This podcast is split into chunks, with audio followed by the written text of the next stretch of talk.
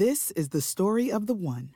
As head of maintenance at a concert hall, he knows the show must always go on. That's why he works behind the scenes, ensuring every light is working, the HVAC is humming, and his facility shines. With Grainger's supplies and solutions for every challenge he faces, plus 24 7 customer support, his venue never misses a beat. Call quickgranger.com or just stop by. Granger, for the ones who get it done. Hello,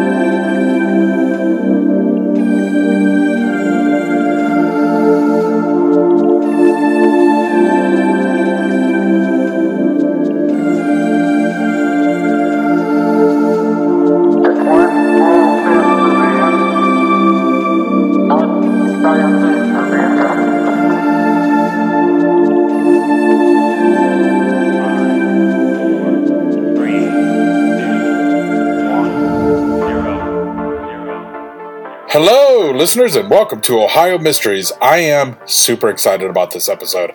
I just finished reading The Devil in the White City. It is a fantastic book that covers the amazing story of how the World's Fair in Chicago was built. It is wild how some of that was put together. As a matter of fact, the same man who was in charge of building Central Park was in charge of the landscape of Jackson Park where the World's Fair was placed. For that story alone, the book was worth the read, but it also follows the story of the first urban serial killer in America. But the ties to Ohio are just as fascinating when the devil in the White City became the devil in the Queen City. So let's throw another log on the fire, campers. Let's dig up a new mystery.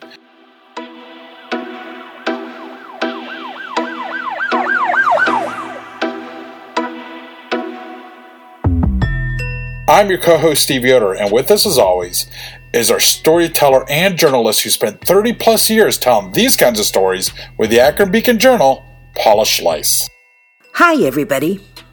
If you are a longtime true crime fan, I'm betting that at some point you immersed yourself in the story of H.H. H. Holmes.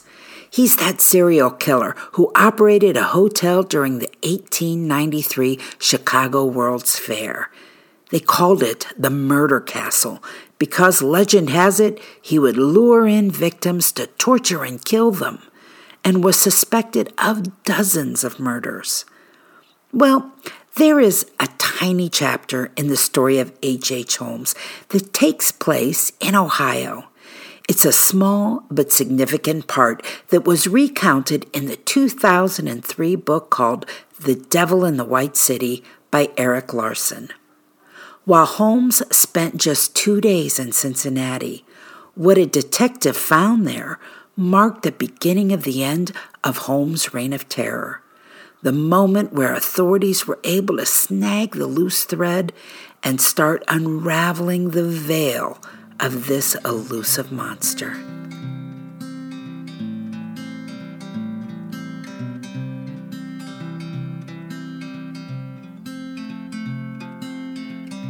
Let me start with a little background on Holmes before we go to Cincinnati. Holmes wasn't his real name, by the way. He was born Herman Webster Mudgett in New Hampshire, one of five siblings in a farming family of devout Methodists. At the age of 17, Holmes married Clara Lovering. They had a son, and he entered the University of Michigan's Department of Medicine and Surgery, graduating in 1884 and becoming a doctor. While he was enrolled, he worked in an anatomy lab where he and the instructor added grave robbing to his list of extra credits. They would slip into area cemeteries and pull fresh bodies from their caskets in order to supply the school with cadavers for dissecting. Holmes could be charming when he needed to be, but he had a mean streak. He beat his wife, and she eventually left him and moved back to New Hampshire. But the first time Holmes really raised eyebrows was when he moved to New York and was seen in the company of a little boy who later disappeared. No investigation took place, and Holmes quickly left town but he left behind rumors and lots of whispering. Holmes had a succession of jobs in hospitals and drugstores, never staying anywhere for long and often leaving under a cloud of suspicion. That's when he changed his name to Henry Howard Holmes, hoping to avoid being followed by police or creditors to his next destination, Chicago. There, Holmes took a second wife, Myrta Belknap, before divorcing his first wife. He had a second child, a daughter. And five years after that, he married Georgiana Yoke in Denver, while still married to both Clara and Murda. Now, there is a lot of legend about Holmes' time in Chicago, much of it sensationalized. He bought a drugstore and started adding on to the building. He grew it into a second story mixed use building, and then, with the World's Fair coming to town, added a third story with hotel rooms. I won't get into this part very much. There are books, documentaries, and movies that have been done about this chapter in his life, and it's not our Ohio connection. The short version is that later, after Holmes's long criminal career came to light, a yellow press would allege he had lured strangers into his hotel with its maze like layout and hidden rooms and slaughtered them. The truth is, there's no evidence he actually did that. That didn't mean he wasn't a killer. Because by the time Holmes left Chicago, he was definitely a con man, a swindler, a check forger, a bigamist, a horse thief, and yeah, he'd left a string of bodies in his wake across the country. But they were people that he knew, including three mistresses, the child of one of his mistresses, and the sister of another.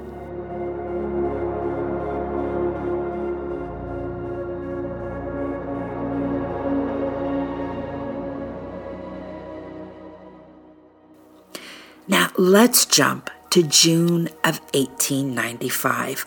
Authorities don't know any of that. H. H. Holmes is sitting in a Philadelphia prison, but not for murder. All that authorities suspected of him was that he had turned in a fraudulent insurance claim. The Fidelity Mutual Life Association believed Holmes had faked the death of a policyholder, Benjamin Pitezel. Pitezel had run Holmes Hotel in Chicago during the World's Fair, a time during which Holmes had taken out a $10,000 life insurance policy on Pitezel from Fidelity's Chicago office. In Philadelphia, where Holmes and Pitezel had moved to carry out some new con games, Holmes had collected on the policy, producing a burned cadaver that he identified as Pitezel. After paying him off, Fidelity Mutual had second thoughts and hired the Pinkerton National Detective Agency to find Holmes. Agents were able to track him down and arrest him in Boston and extradited him to Philadelphia.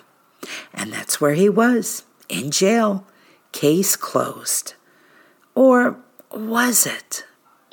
Philadelphia detectives couldn't find Pitezel and began to wonder if Holmes had actually killed him in order to collect the money.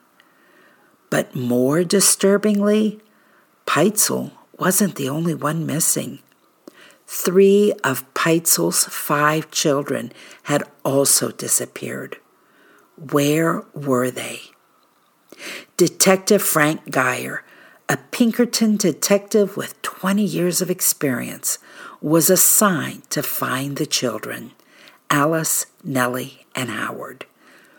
Geyer started by interviewing Holmes in his cell, and Holmes insisted the last time he'd seen the children, they were with an old secretary of his, Minnie Williams, a woman who was taking them to their father's hideout, wherever that may be.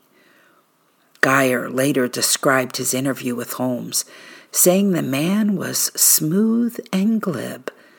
Geyer wrote, Holmes is greatly given to lying with a sort of florid ornamentation, and all of his stories are decorated with flamboyant details, intended by him to strengthen the plausibility of his statements.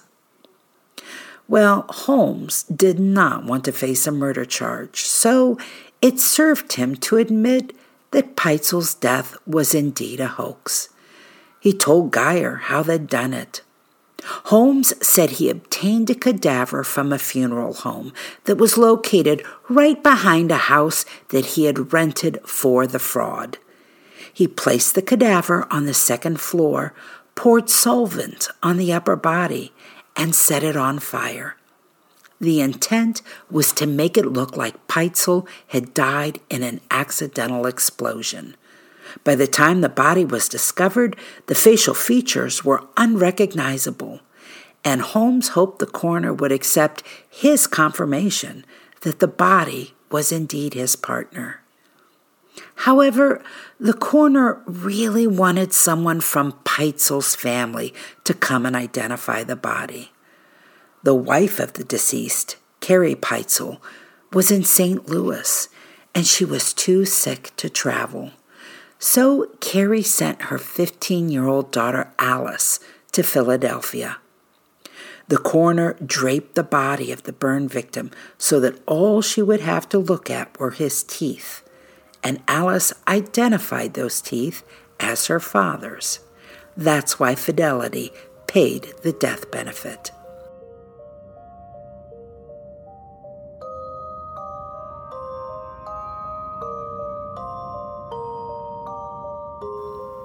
Holmes took Alice back to her home in St. Louis, where he persuaded Carrie that her husband was in a safe place, but desperate to see his children. He persuaded her to let him take Alice, 11 year old Nellie, and 8 year old Howard to go see him. And so the four of them, H. H. Holmes and the three children, embarked on a strange and very sad journey. Here is where Detective Geyer no longer had to rely on anything Holmes said, because investigators had found a cache of letters that Holmes kept in a tin box that he had marked property of H. H. Holmes. The letters had been written by the children to their mother. Letters they clearly thought had been posted by Holmes, but had never left his possession. The letters revealed that at first Alice found the trip to be an adventure. In a letter to her mother on September 20, 1894, she wrote, I wish you could see all we've seen. When her mother didn't write back, Alice wrote, Have you gotten four letters from me besides this? Are you sick in bed or are you up? I wish I could hear from you. Instead of leaving Carrie wondering why she wasn't hearing from her children, Holmes wrote to her instead. He told her husband Ben had gone to London, England, and that their mutual friend, Minnie Williams, had taken the kids overseas to see him. When Philadelphia investigators learned this, they reached out to Scotland Yard and asked them to take a look around. But the yard could find no trace of Ben Pitezel, Minnie Williams, or the three children. By that time, it had been half a year since anyone had seen the kids, and investigators were beginning to believe they would never find them. That's when the Philadelphia District Attorney asked Pinkerton agent Frank Geyer to make it his mission to find those kids. There were lots of clues in those letters. And so Geyer packed his bag and set out the evening of June the 26th, 1895. He boarded a train filled with cigar smoke and slept in jagged stretches through 90 degree heat as they chugged through the Pennsylvania countryside, crossing over into Ohio. The next night, around 7:30 p.m., the train arrived at the first place that Holmes and the three children stopped at after leaving their St. Louis home. Geyer stepped out of the stagnant train car and into the Queen City, Cincinnati.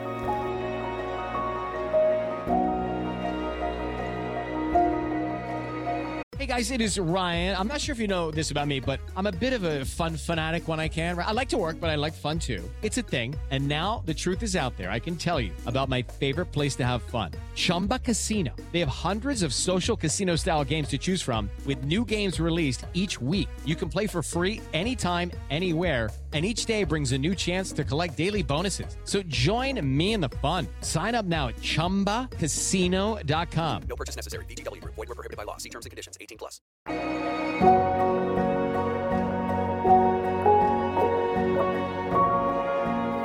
Since it was nighttime, he checked into the Palace Hotel, one of the nicest in the city, and allowed himself a good night's sleep. He went to Cincinnati Police Headquarters bright and early the next day to brief the police chief on his mission. Geyer was assigned a local detective, John Schnooks, to help him. Geyer knew Schnooks. They were old friends, actually. Schnooks was a well known police detective with dozens of newspaper stories touting his crime fighting prowess.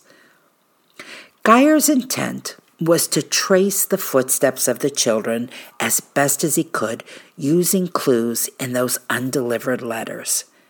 They spoke of visiting the Cincinnati Zoo, but they didn't mention the name of where they stayed. And so Geyer and Schnook made a list of every hotel in Cincinnati located near a railroad station. There were dozens of them. They figured the foursome wouldn't have traveled far from their main source of transportation. Then the pair set out on foot to visit each and every one, sifting through registration books for some sign that Holmes and the children had been there. Geyer knew Holmes would have used an alias. He always did. But they did have photographs of both Holmes and the three children. Then again, it had been months since they were in Cincinnati. What were the chances anyone would recall them? Apparently, the good folks of Cincinnati had very good memories. On Central Avenue, the detectives came to a small, inexpensive hotel called the Atlantic House, where beds went for 15 cents a night. For the umpteenth time, they asked to look at the registration book. They flipped the log to Friday, September 28, 1894. That was the day Holmes had picked up the children in St. Louis. And Geyer traced his finger down the list of names, reaching one Alex E. Cook, traveling with three children. It was Holmes. Geyer had no doubt. Holmes had used that alias before. He also had seen enough of Holmes' handwriting to recognize the signature. The Cook party stayed at the Atlantic House just one night, but Geyer knew from the children's letters they had spent two nights in Cincinnati. He had no way of knowing why they moved the next day, but that meant they had to get back to canvassing more hotels. At 6th and Vine, they stepped into a hotel called the Bristol, a hotel that had been built 60 years earlier as the main stop for stagecoaches coming to Cincinnati. And there, on the page for Saturday, September 29, they found A. E. Cook checking in with three children. The clerk there even recognized their photos. The foursome checked out the next day, and Geyer knew his timeline had them moving on to Indianapolis. But Geyer wasn't quite done with Cincinnati. He had a hunch. Why were they in Cincinnati at all? Geyer knew Holmes often rented houses in the cities he traveled to for a variety of reasons, usually to play some part in a con or a crime.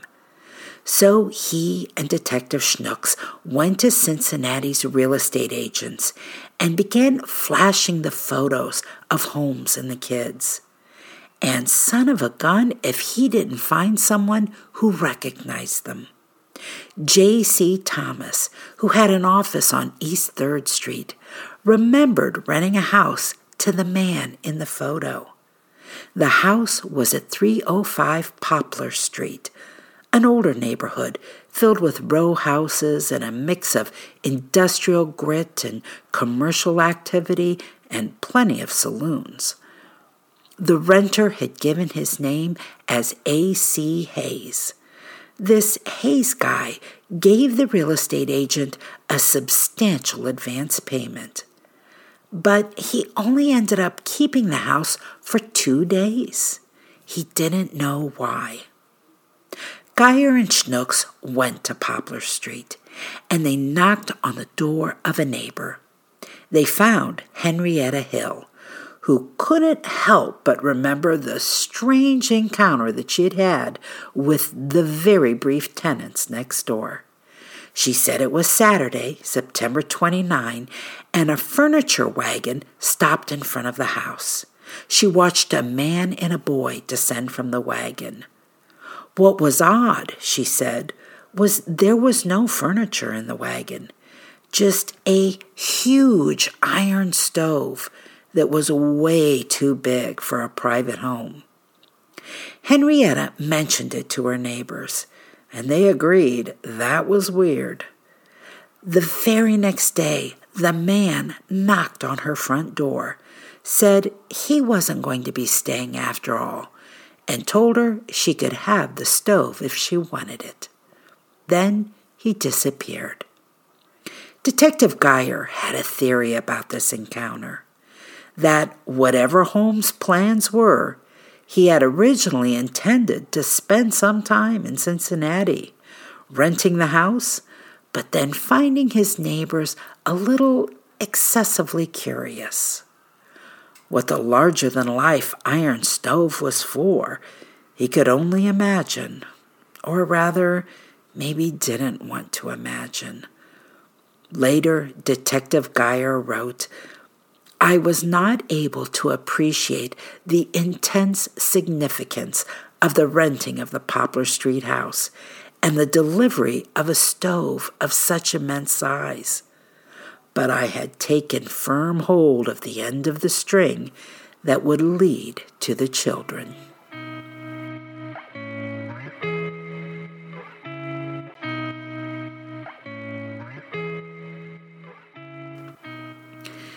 The next day, Detective Geyer caught a train to Indianapolis. Geyer knew where to go in Indianapolis. Nellie's letter to her mom had mentioned the Hotel English, and sure enough, the register showed Holmes registering with the name Canning, the maiden name of the children's mother. But he'd only been there a night, and Geyer knew the children had stayed in town for a full week. So he checked every hotel until he found another one called the Circle Park. Now, this was getting really strange because the entry he found wasn't for Holmes and three children. It was for Mrs. Georgia Howard, the alias Holmes used for his wife, Georgiana Yoke. Again, it had been months since they'd been there, but the hotel clerk recognized photos of Holmes and his wife, but not the children. As a matter of fact, the clerk had spoken with the wife quite a lot over the four days that she was there. She was often left alone by her husband, and it was clear to her that they had no children and traveled alone. This detective Geyer was so dogged in his pursuit and really quite imaginative. When a search of existing hotels failed to turn up where the three children were staying, he learned there had been another hotel that had closed recently. Geyer tracked down the old clerk, and as luck would have it, the clerk remembered them clearly. He said the children were often crying and were homesick for their mother, a story that Geyer was able to confirm with a former chambermaid from the hotel. The maid said the man had told her the boy was being bad, very bad, and he was trying to find an institution to put him in. Geyer's heart was heavy as he read these undelivered letters that the children wrote of their time in Indianapolis. In one letter, Nellie told her mother the trip had become wearisome. She said it was raining out, it was cold. She was trying to pass the day reading Uncle Tom's Cabin. Nellie wrote, I expect this Sunday will pass away slower than I don't know what. Why don't you write to me? I have not got a letter from you since I have been away, and it will be three weeks day after tomorrow.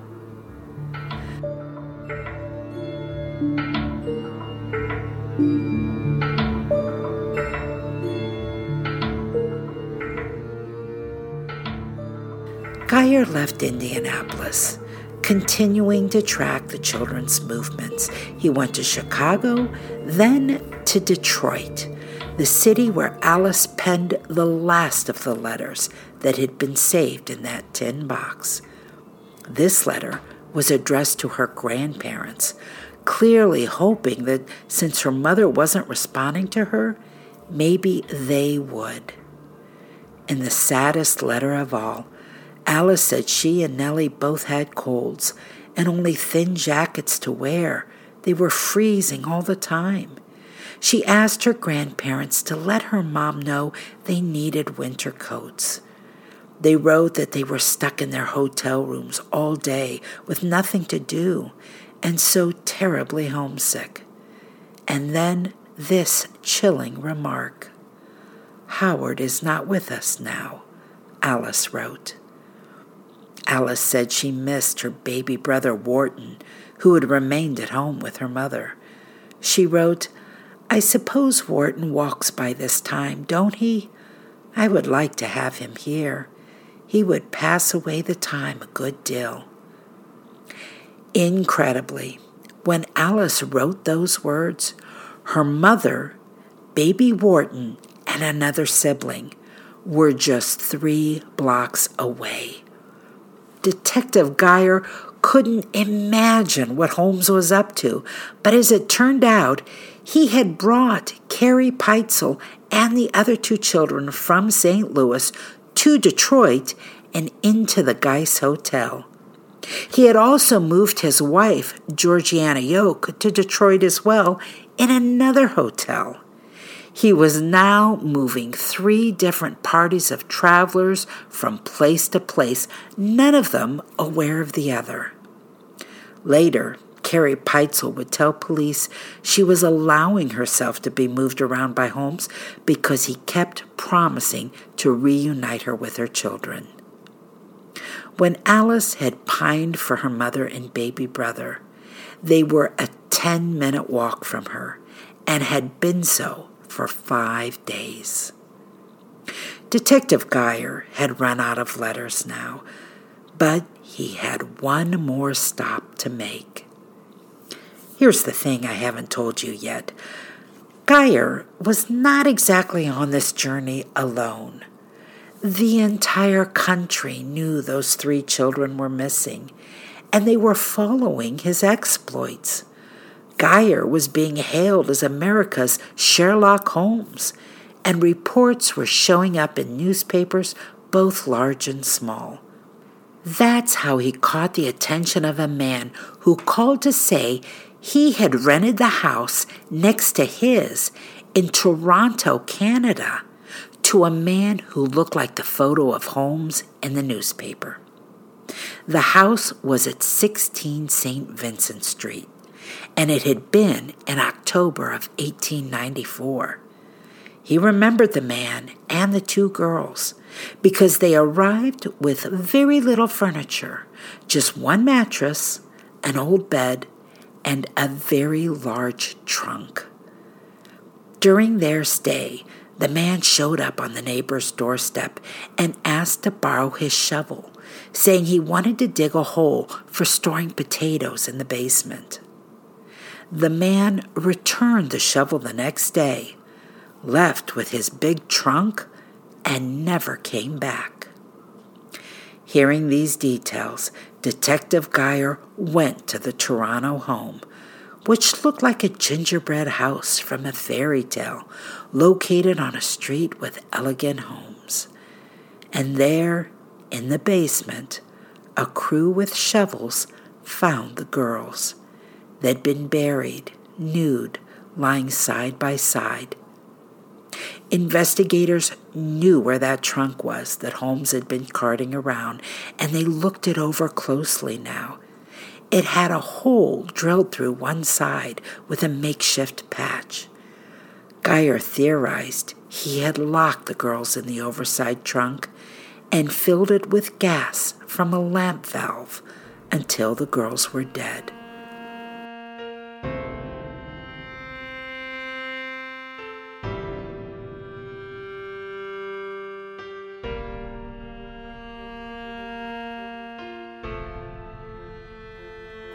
The discovery of the girls' remains were reported throughout the United States and Canada on July the 16th, 1895. But where was little Howard? Later, authorities would learn Holmes had been in Indianapolis longer than they had thought. And he had rented a little cottage that was now in charred ruins.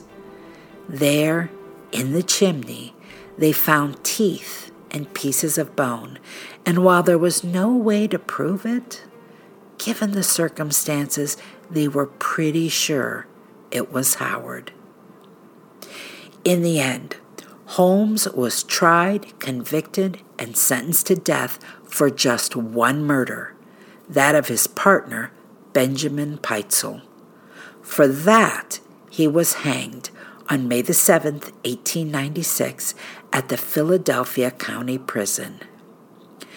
Just what Holmes did in his life is really still a mystery.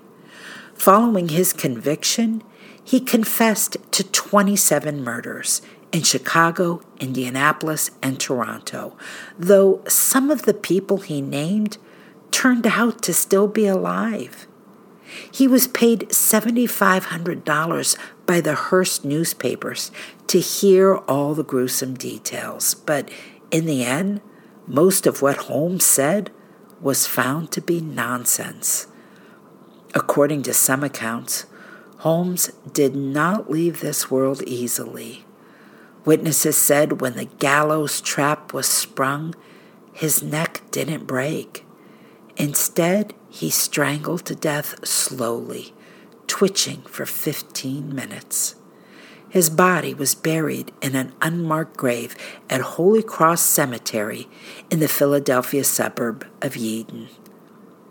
In 2017, amid allegations that Holmes had somehow escaped execution, the family asked for his body to be exhumed. Because his coffin had been contained in cement, per his instructions before death, because he didn't want somebody robbing his grave the way he used to rob graves. His body had not decomposed the way it might have, but it was him. His body was positively identified by his teeth and then reburied. What a fascinating story. Paula mentioned about the sensationalization of H.H. H. Holmes and the crimes what can be proven. However, there is no doubt that H.H. Was an evil man who committed multiple murders. Having read The Devil in the White City, the sensationalization really can be boiled down to, in just my opinion, was a time when women were starting to go out and live on their own, becoming career women in Chicago. This was a time when women left farms and families to seek out independence. I'm sure this was brought up to other women as a warning. And what better way to sensationalize the HH crimes to scare them into not seeking out their own independence? Of course, this is just my opinion, but it really stuck out in the book as definitely a transitional time in women's history. There definitely was some very interesting cases of women associated with Holmes that he probably did kill. However, the crimes that he killed hundreds of people just cannot be proven. Although hundreds of people did come up missing during the World's Fair in Chicago, it would be impossible to link HH to any of those. HH did give us some fantastic quotes that are very, very chilling. I was born with the devil in me, Holmes wrote. I could not help the fact that I was a murderer no more than a poet can help the inspiration to sing. I was born with the evil one standing as my sponsor beside the bed where I was ushered into the world, and he has been with me ever since. All in all, The Devil in the White City is a fantastic book that does not sensationalize too much, as they stick what would most likely happened. 60% of the book has more to do with the World's Fair, so definitely check it out. Your local library probably has it. Uh, definitely online with the library as well. Probably get it in audiobook form too. That's it for tonight, listeners. For photos, news clippings, and more on this case and all of our past cases, head on over to OhioMysteries.com. And also check out KillerPodcasts.com. There you will find more podcasts just like ours. We are proud to be part of the Evergreen Podcast Network.